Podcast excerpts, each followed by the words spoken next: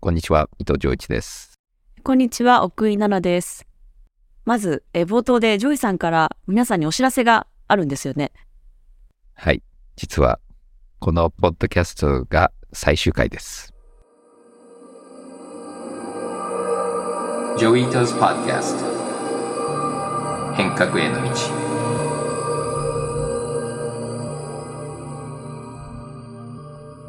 はい。ということで、びっくりされた方もいらっしゃるかもしれませんが、え実は、この Joi Ito's Podcast 変革への道は、2月末で一旦終了し、4月からまた新たに生まれ変わるということで聞いておりますが、ジョイさん合ってますか？はい。実は、ポッドキャストの基本的なフォーマットは変えないんですけれども、この間やったアンケートの結果、ちょこちょこいじるっていうことにしました。はい。今決まってるあのことで、どういう風になっていくんですか？まあ、おいおい発表します。はい、ありがとうございます。はい。アンケートの結果を受けてリニューアルをするということで、このアンケートは番組のブログにリンクが貼っていますので、ぜひこちらからご応募ください。ご応募いただいた方の中から抽選で、巡回型 NFT ギャラリー、ブライトモーメンツとゴールデントークン東京をプレゼントします。はい。ということで、今日はですね、このシーズン最後の配信にぴったりの内容かもしれません。この方のインタビューをお届けします。え今日のゲストは、ジョイさんからご紹介。はい。私の妹の瑞子ミミです。ミミさんはですね、ジョイさんの妹さんで、はいえー現在カリフォルニア大学アーバイン校の文化人類学者として、日本とアメリカの若者の学びとか、ニューメディアを研究されていると聞いたんですけど、普段どんな研究をされてるんですか？So, most of my research is on uh, young people and how they use technology for fun, like games, fandom, things like that. And lately, my focus has been on understanding not only what young people do for fun, but how it relates to learning. メディアの学びとラーニングがどうコネクトするかっていうことですかそうですね。やっぱりインターネットとかオンラインメディアが増えたとともに、若い人たちは学校とか 親とかだけじゃなくて、オンラインの世界でいろいろ学べるようになって、本来の教育がそれにキャッチアップまだできてないと思うんですよ。だからその若い人たち自身がどうやってそういうテクノロジーとかオンラインコミュニティを接して学習してるかっていう研究テーマです。え普段、なんかその TikTok で学んだりとか、私もほとんど英語は YouTube で学んだりとか、そういうつながりがどう学習に影響するかってな。そうですね。やっぱり私たち、上位と私の世代だと、何か新しいものを習いたいって言ったら、やっぱり図書館行ったり、学校行ったり、あ先生探したりっていう手段しかなかったんですけど、今はまあ、最初は若い人たちだったんですけど、今は誰でもそうやって YouTube とかインターネットを利用できるので、そういう環境で教育とか学校とかどういう役割があるかっていうのが今すごく重要なポイントだと思うんですよ。今そういった研究されてるのも、小さい頃、ジョイさんを研究対象にしてたんですよね。で、教えてもらってもいいですか？ジョイはやっぱり小さい時からもうインターネットがないんですけどそういう学び方してたんですよ。やっぱり学校とかは普段あんまり得意分野じゃ なかっ学校得意じゃないってなんかこう、優しい言い方なのかわかんないけどね。ドロップアウそうそうそうそう結構。そう、保育園も来なくてもいいって言われた。ト。保育園クビって初めて聞いたんですけど、ジョイさんね。そう逃げ出してた。そうそう、毎日人間だったらもう、もう来なくてもいい。そうなんですね。それを研究されてたんです。やっぱり人類学者って自分があのわからないこと好奇心があることミステリアスなとこを研究するっていうけど私は結構普通にちゃんと学校行って本読んでそういう学校好きな少女だったんですけど不思議な兄がいてこうやって自分で何か興味があるとガーッとすごい学ぶんですけど学校のとは全く関係ない興味を常に新しいものを探したので、学校の方は結構ギクシャクしてたね、ずっと。それはどうしてですか？学校の教科が興味がなかった。うん、あの、学校は、まあ僕の周りの学校は、何のために学ぶべきっていうんじゃなくて、とにかく、なんか命令に従うしつけみたいなものと、あとはいつか役に立つっていうものが多くて、で、自分が興味があるものにはうちになったけど、なんか先生に言われたからって全然こう、やる気が出なくて。だけど、だから僕も MIT に行こうと思ったら絶対やめとけとか言ってて。でもやっぱり MIT のメディアラボは本当にみんな好きなことをやるっていう人たちの集団だったので、だからそういう環境があれば多分学校もできたと思うんだけど、特に僕が学校行ってた頃っていうのは本当に成績のために働くっていう感じで、な、な、受験の時。うん。で、それはあんまりわかんなかった。だいぶ学校はアメリカでしたか？小学校とか。小学校はアメリカで、中学校ぐらいにこっちのインターナショナルスクールに。で、上位はその学校のそのトップダウンの仕組みも嫌だったけど、あと、そういう文化とか年齢の同じ年齢の人たちとなんかただ場所を共有してるから一緒に学べみたいのが嫌で、いつもちっちゃい時もインターネットがないのに気がつくと近所の熱帯魚ね。熱帯魚のお店のおっちゃんとお友達になったり、Dungeons and Dragons の30代の大人とうん友達になったり、もう今インターネットだとちっちゃい子でもそういうオンラインコミュニティとか年関係なくゲームとかやってますけど、あの頃はそういうのがなかったから自分からスカスカ友達を探しにそっか、パソコンとか、そういうガジェットを持ってる大人に駆け寄らない、駆け寄ってたんです。いや、うん。あの、でただパソも、コンない時代から、近所のおっさんとか探して、コンピューターの知ってるおっさんと友達で、みんな結構不思議に思ってたんあの頃、なんか、その12歳の男の子が30代のコンピューターオタキの大人と趣味を共有して、っていうのが結構、ジョイは小さい時からそういう社会的 boundary はあんまり無視して勝手に好きなことやってたみたいな。ただのそのお兄さんじゃなくて、どういう存在でしたか？そういう興味を共有してれば変じゃないっていうのが、今のインターネット文化はそういう感じなんですけど、当時はあんまりなかったですね。そういうすごい決まった趣味の枠組み、例えばスポーツならコーチとの関係は OK、学校だと先生の関係は OK。でも基本的に子供と大人のコネクションっていうのはすごい限られただ内昔容で。昔は、た日本の例えば古典舞踊芸能職人とかっていう、こう弟子入りっていうのはそうじゃないだから多分昔は結構弟子入りがあった。で、で、だんだんこう、 mass production の教育と、こう大量生産型社会になった時に、そういうこう specialization がだいぶ減って、なんかこう、普通の人に教育を普通にするっていう風になったと思うんだよね。そうそう。で、スタンダードなパッケージ、子供は算数と国語とか決まった、みんな同じものを学べっていうのが、いつの、その学校の時代から始まって、でも本来人間はそういうスペシャリティみたいな感じを持つのはすごい普通なんですけど、今の社会はやっぱり大学とか大人になってから興味を選ぶみたいな感じで、5歳から16歳まで、なんでみんな同じものを学べないジョイはそれ否定してたんですよ、小さい時から。はい。でも二人は育った環境はまあ同じ。なんか、全然性格も学ぶスタイルも違う。ネイチャー vs ネ u r チャーじゃないけど、うん。環境か遺伝かみたい learning styles とか neur- neurodiversity って言いますけど、学び方ってやっぱり個人差はいろいろあって、ジョイは小さい時からすごく社交的で、そのソーシャルでコミュニティのコンテクストで学ぶのがすごく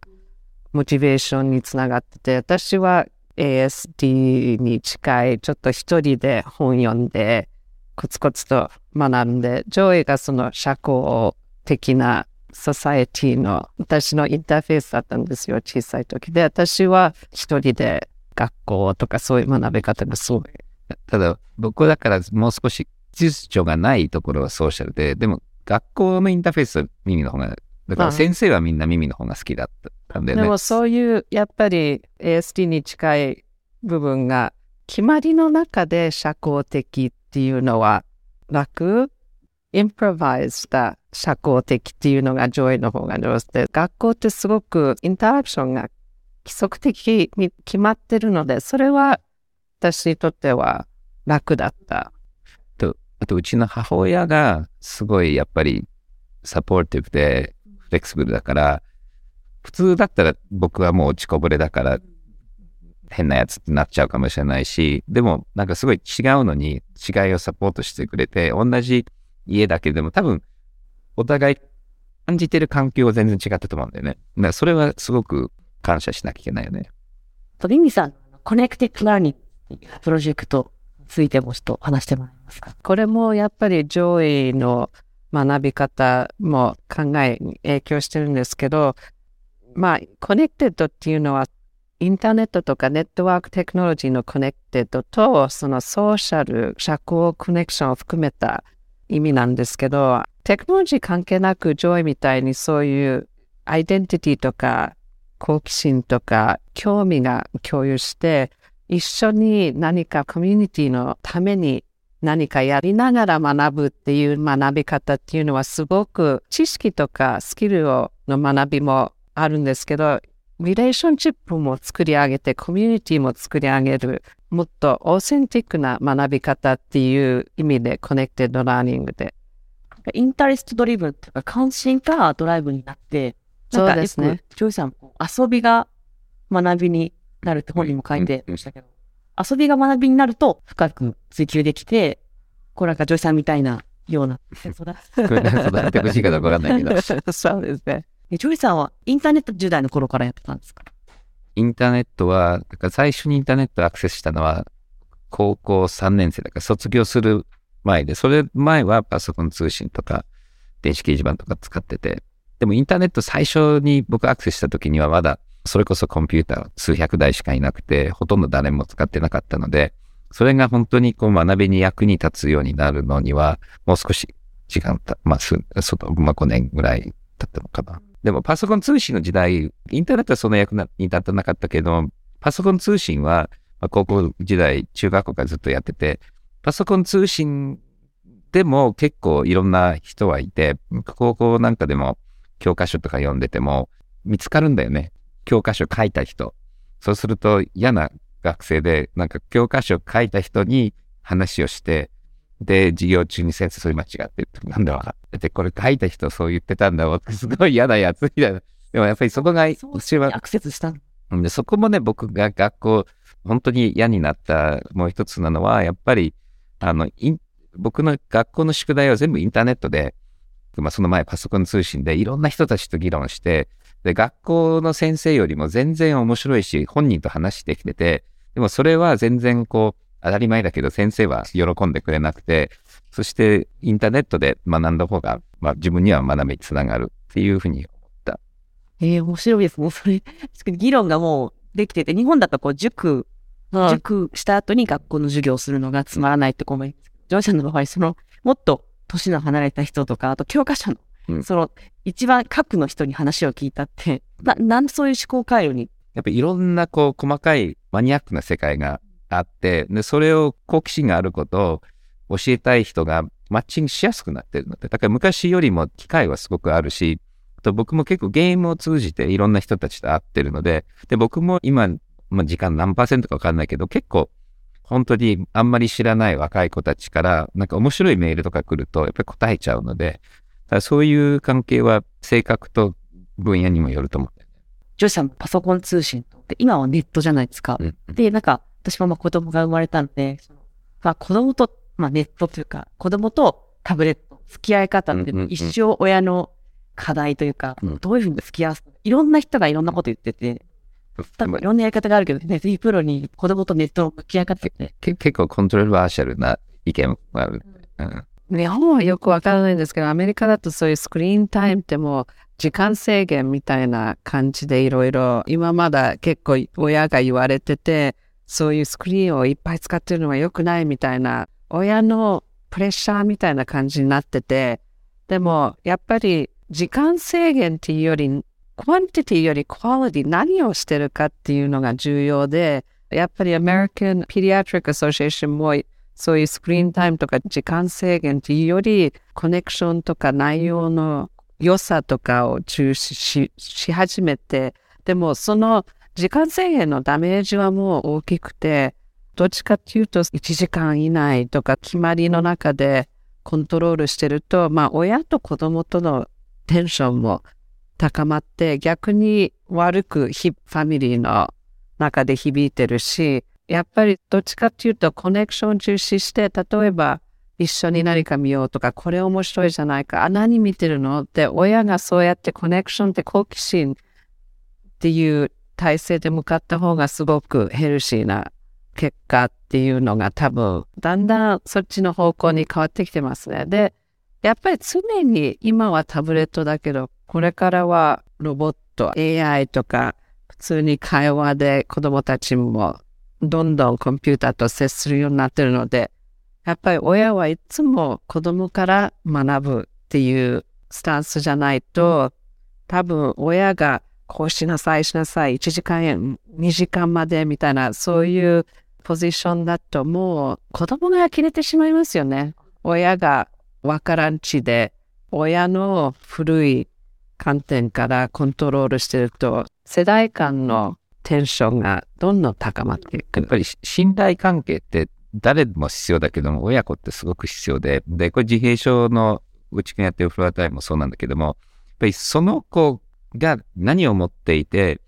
で、なんで楽しいのか理解して、そして一緒に理解してるっていうことも共有して、で、そこから拡張していったり、こっちに誘導していったりっていうのはありだけども、分かってないくせにってなっちゃうと、絶対言うこと聞かないよね。で、言うこと聞かないふうになると、どんどんどんどんこう、敵対関係になっていて、で、反抗になってくると思うんで、そこでさらに1時間だっていうと、もう、じゃあ、いかに親が嫌がるものをこの1時間でやろうかって必ずなっちゃうので、だから、やっぱり昔は親って信頼されてなくても命令すればいいっていうふうに思ってたかもしれないけども、やっぱりそれって中長期的には、あの、その、で、俺、俺も親に言われたみたいなでも、それはさっきの development でもそうだけれども、やっぱりその、まあ、コーチみたいな立場に親が絶対なった方が、特にこんなに技術がいろいろ変化している中で、本当に分かってないこと親は平気で言っちゃうので、そうするともう全然ダメだよね、と僕は思う。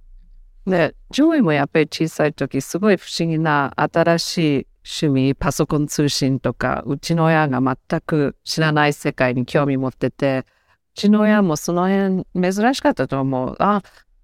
自分もやっぱり上位から学ぶ。もうまだ12歳とか13歳の子供なんだけど、えー、面白いね。で、上位もそうだけど、子供は大体親が本当に興味を持って、いろいろゲームだの、ファンダムだの、アニメでも何でも、本当に親も好奇心持って会話すると子供はすっごく嬉しいんですよ。だから親がゲームは1時間だけみたいで、その内容全然興味持たないと、ネガティブに出るんですけど、そうやって、えー、何？あ、これ、私のちっちゃい頃のこれみたいとか、会話になると子供たちもすごくもう嬉しいのは。意味、前、プレイグラウンドの研究でさ、なんかストリートファイターをプレイグラウンド学校にあって、うん、そしてなんか、こう表面は暴力だから、きっと暴力が増えるだろうと思ったら、なんだっけ、女性の方がこれで勝てるようになって、こう、プレイグラウンドのバランスが良くなったとか、結局表面がバイオレントでも、実は裏はコミュニティが必要だったり、なんかそういう、こう、で、表面しか見てないんだよね、案外親。で、そういう、ちょっと、嫌な部分もあれば、どっかにいい部分もあるので、どの遊びでも、親がそうやって本当にコネクションを持てば、そういういい面を引き出せるんですよね。なんか日本だと、マインクラフトは良くて、ただ YouTube を見せるのはダメとか、はいはいはい、よりこう、インタラクティブがあるものはいいっていうのが一般的な親のあれなんですけど、具体的にどういう、まあ、ネットの遊びとか、はいはい、どんな、どんなものを使って何をさせたら一番ラーニングにいいと思うやっぱりそのプラットフォームとか時間っていうより、まあ YouTube も例えばさっき話してたみたいに学びのプラットフォームになってるので、だから YouTube でなんかクッキングとかクラフトとかいろいろ学べるし、マインクラフトもそういうクリエイティブな使い方もあれば、ただ なんか殺し合いみたいな遊び方もあるので、やっぱり一つのプラットフォームでも親とかお兄さんお姉ちゃんたちとそういうポジティブな学び方を引き出さないと、ただテクノロジーだけに集中してると、コンテクストが見えなくなってきてるような気がする。そこはちょっとだけも親の管理というか、そこ介入が必要ですか？そうですね。でも、難しいところがやっぱり親、今の私もそうだけど、本当にマインクラフト学べるとか、親が全部フォートナイトとか全部こなせるわけがないので、 connected learning 系のジョイも今パートナーしてる Connected Camps という nonprofit のプログラムがあるんですけど、そうやって野球とかバスケとか考えると、ただ子供たちが勝手に遊んでるわけじゃなくて、で、親が全部バスケとか野球自分でこなしてるわけじゃないけど、お兄さんお姉ちゃんたちとかコーチがいるコンテクストを作り上げてるじゃないですか。で、その中でバイオリンでもバスケでもそういう趣味を。でもデジタルの場合そういうのがなくて、ただ子供が勝手に自分で遊んでて、親は、ああ、どうしよう、良くないのかどうしようって、ギャップがすごい広がってる。 Connected Camps の場合は、大学生のそういうカウンセラーをリクルートして、トレーニングして、もっとちっちゃい子供たちとマインクラフトを遊んで、あの、えっと、 Connected Camps はどういうプロジェクト？そのマインクラフトとか Roblox とか e スポーツのゲームをそういうサマーキャンプとかアフタースクールのオンラインのプログラムで大学生はもちろん自分もゲーマーだしちっちゃい頃からマインクラフトをしてるから本当に趣味のつながってる若い人たちがちっちゃい子とそういうコーディングとかクリエイティブなマインクラフトの使い方とか e スポーツでもただオンラインで遊ぶんだけじゃなくてスポーツマンシップとかいいところを引き立つようなプログラムを作ってるんですよ。 Connected Camp って日本でも？パイロットプログラムを東京都市大学の岡部先生が担当してるんですけど、あの、初めて早稲田と東大の大学生をリクルートして始まったんですよ。まだ小規模なんですけど、ジョイもサポートしてくれて。ジョイさんが関わってるんです。うん。そう、千葉工大とも一緒に入って、うちの変革コミュニティのメンバーも多分参加したいって言って、そうそう。今、ちょっとトライアルで今やってるんですけど、でもやっぱりまだ1回しか会ってないんですけど、やっぱりみんなもう家ではマインクラフト遊んでるんですけど、そういうなんかちょっと年上のマインクラフターと、ああとズームとかをすと一緒につながって遊ぶのはみんな初めてで、やっぱりそうやって普通に家であの子供だけが遊んでる経験とはかなり違うみたい。ニューロダイバーシティうんの観点、 Connected Camps と相性が良かったりしますか？だ基本的にそうだね。特にこの間出てもらった池上先生がやった研究では、やっぱりオンラインだと自閉症スペクトラムの人って、こうやっぱり目合わせなくてもいいとか、結構こう分かりやすかったり、こうコミュニケーションしやすいので、あとコロナでもちょっと引きこもり系の人たちもオンラインによって随分参加できるようになったので、そういうこう相性はいいっていうのはあるんだけども、でも確かミミの方でも最近そういう研究してる人たちもいるってなんか、この間。 Connected Camps って特にニューロダイバーシティを考えてデザインしたわけじゃないんだけど、やっぱり最初から結構自閉症とか ADHD の子供が多い、まあホームスクールで多いのもあるかもしれないけど、やっぱりジョイが言うようにソーシャルなコミュニケーションがそういうアクティビティの中でできる。で、タイピングとかそういうちょっとなんか接続が楽っていうファミリーが子供も多いですね。どっちかって一般の教室よりそっちよりの子供たちが多いですね。で、あの私の PhD スチューンでケイト・リングランあのが PhD ティーシスで研究したんですけど、アートクラフトっていうもう本当自閉症の子供たちとファミリーのためのあのマインクラフトサーバーがあるんですけど、やっぱり彼女の研究によると、そのコンテキストはすごく、まあ、サーバーはそれなりにいろいろ工夫してるんですけど、その自閉症の子たちには居心地がいいソーシャルなコンテキストだっていう研究をしてました。ジョイさん学校作ってるんじゃないですか、うん。教育とかどうやって、どういうふうに変わると、だから難しいのが、多分、たくさん子供もいるし、たくさん人はいるので、一部の人は結構乗ってくると思うんだよね。今、親とか話してても結構いるんだけども、ただ、必ずしも一番、こう、そういうの必要な子供には一番そういうの好きな親がこうマッチングされてないので、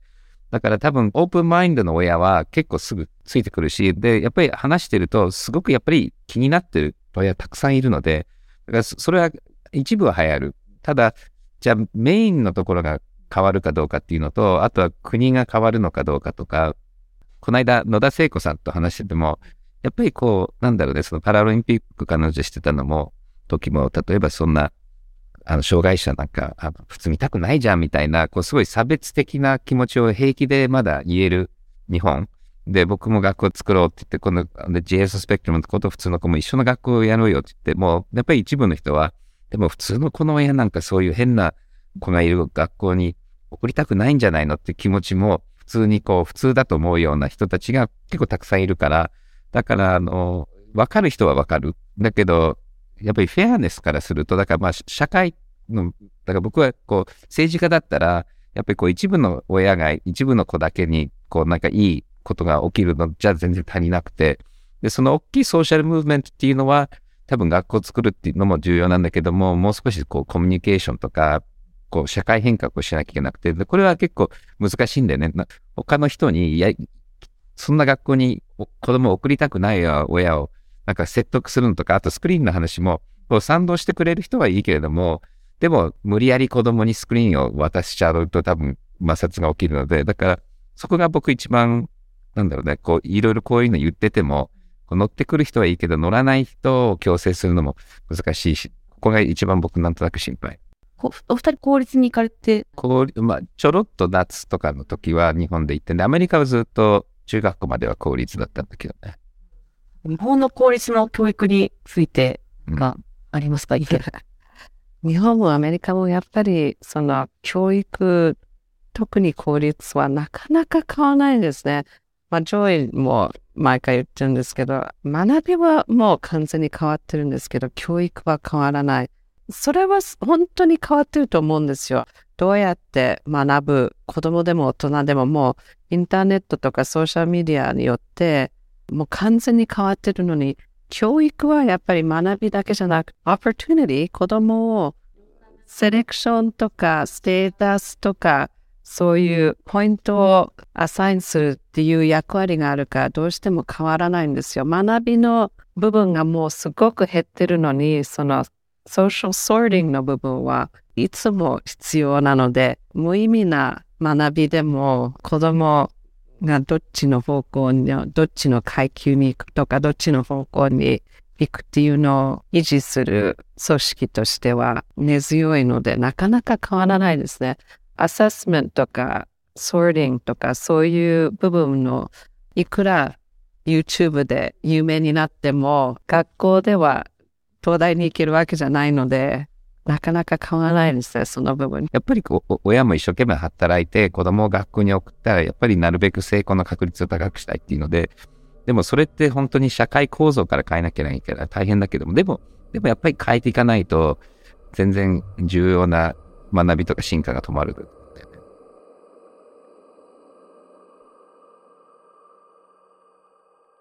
それではお便りのコーナーです。最初のお便りは、進撃のインターステラーさんからです。2月13日のポッドキャストで、経産省 Web3 推進室の浅野さんが、カーボンクレジットについて、一般の人々が売買に参加し、クレジットの価格が上がるなど、炭素クレジットを買うよりも、排出するそのものの炭素を減らした方がいいと企業側が気づく構造でないと成立しないと話をしているのを聞いてハッとしました。カーボンクレジットは炭素排出を削減できない企業が仕方なく買うものだという認識で思考停止してしまい、地球温暖化対策という最終目標を見失っていたと気づかされました。しかし現実には投資家たちは炭素の次の投資の種として生物多様性でのクレジットを検討しているという話を聞きました。この日のポッドキャストのもう一つのキーワード、インセンティブデザインにも関わると思いますが、炭素にしても生物多様性にしても利益のためなら何でも利用する投資家がいるという現実がある中でクレジット流通を Web3 化することで本当に最終目的に向かう正しい行動変容ができるものでしょうかジョイさんのお考えをお聞かせいただけましたら幸いです。炭素トークンとか炭素クレディットのインセンティブの作り方っていうのは、会社とか国が決めて、炭素のリミットをかけると。で、それを超えるためには、その分の炭素トークン買わなきゃいけないと。そうすると、炭素が高くなってくると、何が起きるかっていうと、その自分の会社の利益が下がっていくと。で、高くなればなるほど、炭素トークンを買うよりも、自分たちの排気炭素を減らした方が、ペイするはいことがなるわけですよね。うん。だから例えば自分のこの炭素がすごくたくさん出してる工場を立て直すのに1億がかかると。で、下がる分の炭素が2億あるんだったら1億で工場立て直した方が安いので、はそうすると結果的にその会社は排気炭素を減らすということなので、だから投資家が投資すればするほどみんなそのサプライ、売ってる炭素よりも買いたい人が多いと値段は上がっていくっていうことで、でやっぱり Web3 とかトークンで流動化すると投資家がたくさん参加してマーケットが流動性が上がると、まあ基本的にその価格が上がるはずなの。はいだから炭素の投資家が炭素が上がった方が儲かるんだけども、その儲かるから入ることによって買うよりも自分を直した方がいいっていう、それが経済原理とインセンティブのモデルだと思うので、だからその投資と行動っていうのはそこでリンクするんじゃないかなっていうのが経済原理的なコンセプトなんだけども、で、僕はこれ基本的に悪いことじゃないと思うんですよね。そのた炭素は減らした方がいいっていうのはあるんだけども、ただ、そのすごく単純なその炭素みたいなメジャーっていうのは、まあ、例えば健康？で健康だと自分の体重とか自分の血糖値とか、まあこれを測って、で、これが悪い数字だとなんかおかしいよねって直さなきゃいけないし、で、もちろん血糖値が高いと他の悪いことがいっぱい起きるので、まあ血糖値を下げるのは一つ重要だと思うんだけども、ただそもそも自分が例えば不健康な生活をしていろんな悪いことをしてその血糖値を下がる薬ばっかり飲んでたり、うん。血糖値を下げるだけに集中しちゃうとそもそもの自分の例えば心の 安らぎだとか、うん。多分その健康のためにいろんな要素があってもちろん炭素を下げるためにいろんな要素をこうやるかもしれないけれども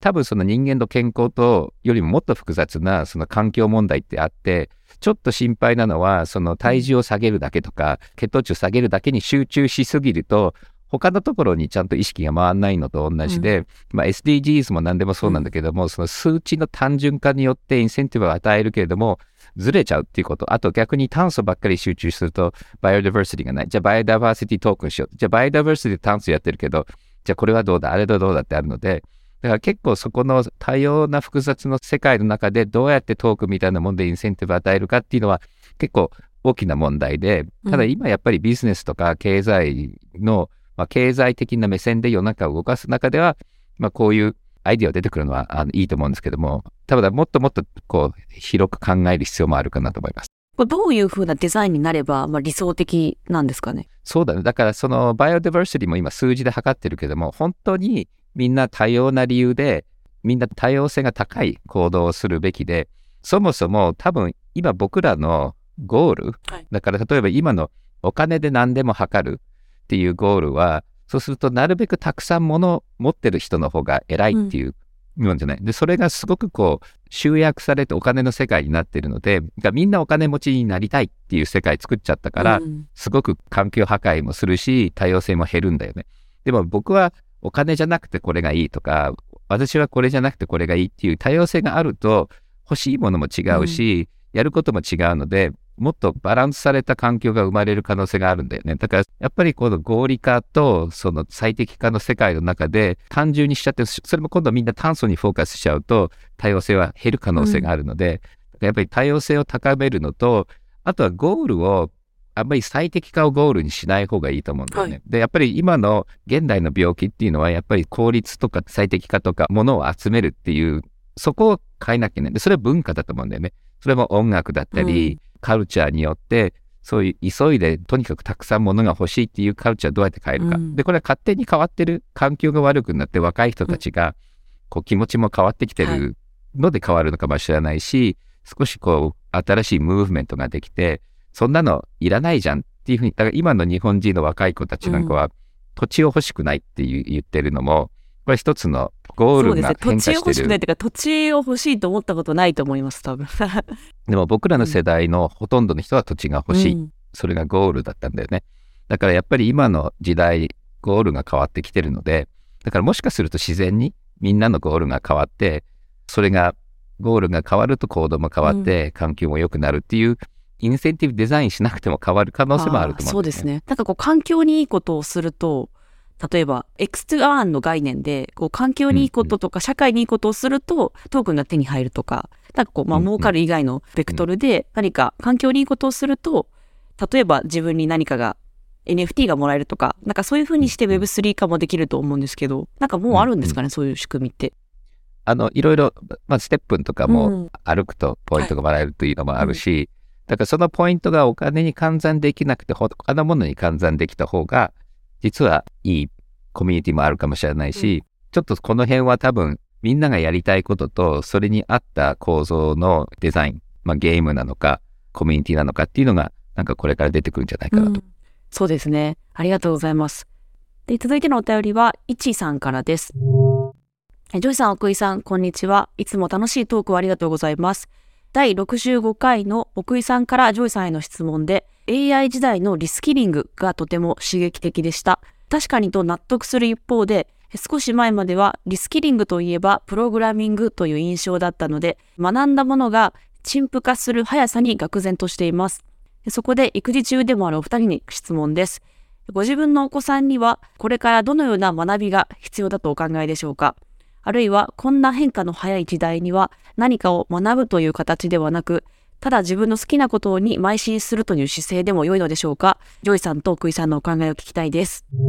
はい。ということで、はいいかがでしょうか？はい。実は前回からちょっと以前も似た質問あったかもしれないけども、僕は学びも重要だけれども、学び方の学び、それとその学び方の学びにも学びたい気持ち、うんだから、なんだろう、その内在的な動機とか、うん。好奇心とか、あと打たれ強さとか、精神的ないろんなところって結構重要だと思うし、やっぱ世の中がすごく変化するので、その変化にグラッと来た時に、すぐ次の state に変わる。うん。で、さっきのゴールの話なんだけども、やっぱりその自分の環境に合ったパラダイムとかゴールで、で、しかもその環境に向かって、もう一生懸命楽しくうん。学べるような性格っていうのはすごく重要だと思うので、やっぱり愛とかね、ちゃんと人に愛されて自分も愛してるとか、そういう根本的なこう人間性っていうのが一番重要で、それがあれば、僕は世の中にいろいろ変わってもついていけるし、あの必要な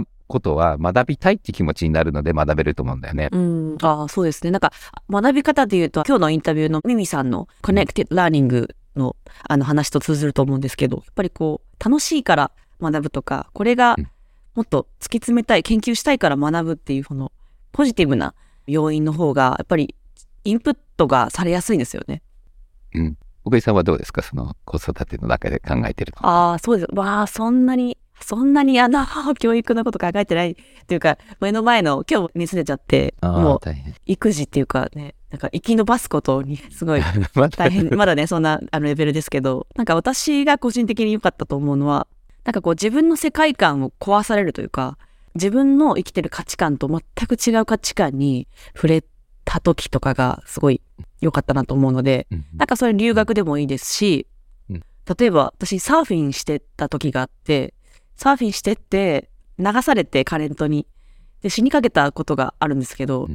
なんかそういう海とか山とかって結構すぐに死んじゃったりとか、なんか昨日この沖で